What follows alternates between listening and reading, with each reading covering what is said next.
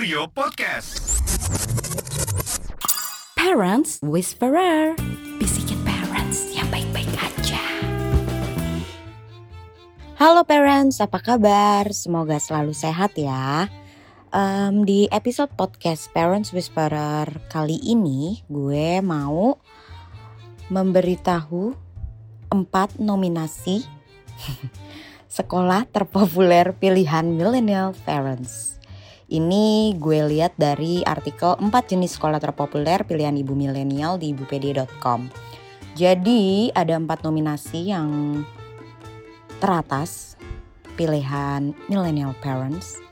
Itu yang pertama ada sekolah Montessori, lalu ada sekolah alam, lalu ada homeschooling, wow, dan yang terakhir ada sekolah berbasis agama. Jadi gue jelasin satu-satu dulu ya.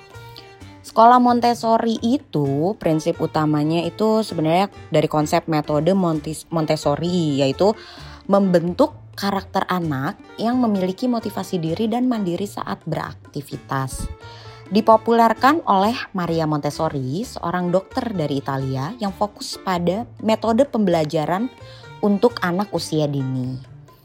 Jadi emang biasanya sekolah Montessori dengan metode mbah, dengan metode Montessori ini udah ada dari preschool ya. Eh, si dokter Maria ini meyakini kalau kemampuan dan kecerdasan anak itu bisa optimal saat mereka diberi kebebasan untuk memilih apa yang ingin mereka pelajari dan sukai. Cocok ya. Lalu yang kedua ada sekolah alam. Sekolah alam itu eh, punya kurikulum yang sama dengan kurikulum nasional yang diatur sama negara. Bedanya sekolah alam memiliki kurikulum tambahan sebagai ciri khas sekolah mereka. Jadi nggak serta-merta semua sekolah alam tuh kurikulum kurikulum kurikulum kenapa sih gue malam ini? Kurikulum tambahannya tuh sama enggak enggak semuanya. Terus me- juga mengaplikasikan biasanya kurikulum dari negara dengan cara praktek langsung di alam begitu. Materi yang diajarkan umumnya menggabungkan logika, leadership dan entrepreneurship. Terus yang ketiga itu ada homeschooling. Homeschooling ini sekolah informal ya. Kenapa diminati itu karena eh, memiliki waktu fleksibel dibanding sekolah konvensional. Fokus belajar juga bisa diperdalam pada poin yang anak minati dengan metode belajar yang dipilih sendiri.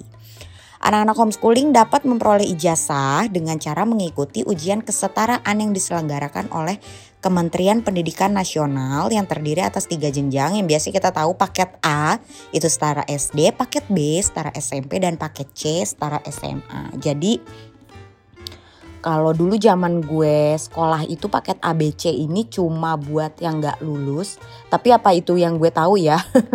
Atau emang dari dulu itu sebenarnya udah jadi eh, ijazah homeschooling dari dulu karena mohon maaf saya sekolah konvensional seumur hidup gitu. Terus yang terakhir ada sekolah berbasis agama.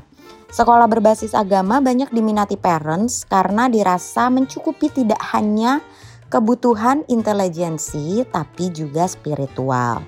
Sekolah berbasis agama sering diidentikan dengan sekolah terpadu karena biasanya jenis sekolah ini mengelola satu sistem yang sama mulai dari jenjang kelompok bermain hingga SMA. Jadi lo sering lihat kan tuh jadi misalkan ada uh, TK atau preschool A, al apa atau sant A, apa itu biasanya enggak deh gue sensor ya. Itu biasanya dari uh, TK sampai SMA ya udah di situ biasanya di sekolahinnya. Tapi dari empat sekolah favorit ini pasti ada plus minusnya. Apa aja sih kakak plus minusnya? Tapi di sini gue cuma bikin tiga ya plus minusnya cuma uh, cuma homeschooling, sekolah alam sama si sekolah berbasis agama. Yang pertama sekolah alam plus minusnya apa sih? Plusnya mengasah kreativitas dan hubungan sosial anak yang bersinergi dengan alam. Cucok ya. Yang kedua, anak nggak cepat jenuh karena alam mampu merelaksasi pikiran. Yang ketiga, kegiatannya itu variatif, nggak melulu berpaku sama buku sama papan tulis. Juga membuat anak bisa lebih eksplor. Ada minusnya juga pasti. Minusnya itu sebenarnya ini yang perlu di ya, diwaspadai sama parents itu ada gigitan serangga pada anak dengan kulit sensitif atau alergi akan terasa tidak nyaman karena alam ya, Bo. Banyak serangga. Terus uh, kekurangannya yang kedua banyaknya peminat dan terbatasnya kapasitas membuat pendaftaran ke sekolah alam terasa seperti kompetisi. Iya gue udah pernah sih kemarin anak gue ke Depak. Ini bener. Terus yang ketiga itu citra sekolah alam yang dulu terjangkau kini mengarah ke sekolah eksklusif yang membutuhkan kemampuan finansial yang cukup. Nah, kalau ini di recheck lagi karena uh, kalau harga itu variatif ya. Terus yang kedua plus minus dari homeschooling. Kelebihannya waktunya fleksibel jelas. Nggak harus pagi bangun pagi terus lanjut sekolah apa segala macem sampai siang itu enggak. Jadi emang fleksibel banget bisa kita yang tentuin sendiri bisa sesuai uh, aktivitas biasa sehari-hari anaknya itu kayak gimana ditentukan sendiri. Terus yang kedua Uh, kelebihannya parents dapat memilih sendiri metode belajar sesuai kemampuan, minat, dan gaya belajar anak. Ini yang gak ada di sekolah konvensional ya. Terus yang ketiga, anak aman dalam pantauan. Jadi kita gak perlu tuh takut-takut kayak wah anak gue kena bullying gak ya di sekolah. Itu enggak, paling lo yang ngebully anak lo. Terus kalau kekurangannya, Uh, jika merasa anak kurang sosialisasi, harus keluar biaya lebih untuk kursus di luar homeschooling. Hmm, ya karena kalau homeschooling kalau misalkan emang nggak ada sibling selain yang belajar ya anak cuma bergaul sama lo doang gitu kan. Jadi e, kalau misalkan anak lo kayak kurang sosialisasi atau apa segala macem ya lo harus mau nggak mau e, merogoh kocek lebih buat biar anak lo kursus di luar rumah. Cuma kalau di masa pandemi kayak sekarang sih uh, ya sama aja ya semuanya online. Cuma ini kan sebenarnya bekal mudah-mudahan di tahun depan karena sekarang udah masuk uh, apa namanya tahun belajar baru ini kan bekal untuk kalian di tahun depan gitu atau nanti kalau anak lo udah mulai sekolah. Terus kekuring kekuringan, kekurangan yang kedua itu kemungkinan anak kurang mampu bekerja sama dalam tim. Yes, karena cuma sama lo doang. Kecuali emang lo bisa bikin uh, metode pembelajaran atau kegiatan belajar mengajarnya itu uh, discuss ya, discuss sama lo atau bisa dibikin kayak discuss sama orang di rumah segala macam. Yang terakhir, jika parents tak mampu komitmen soal waktu, kegiatan belajar akan kurang maksimal. Emang kita di sini uh, kalau misalkan mau homeschooling, kita harus investasi waktu ya. Karena sebenarnya kemarin gue sempat ada live Instagram sama Rumah Inspirasi di Instagramnya @kurioide itu uh, mereka ngasih tahu kalau homeschooling sebenar-benarnya adalah uh, gurunya itu adalah orang tua si anak sendiri kayak gitu. Jadi bukan manggil guru sekolah di rumah gitu ya kayak kursus ini kayak les. Les apa tuh?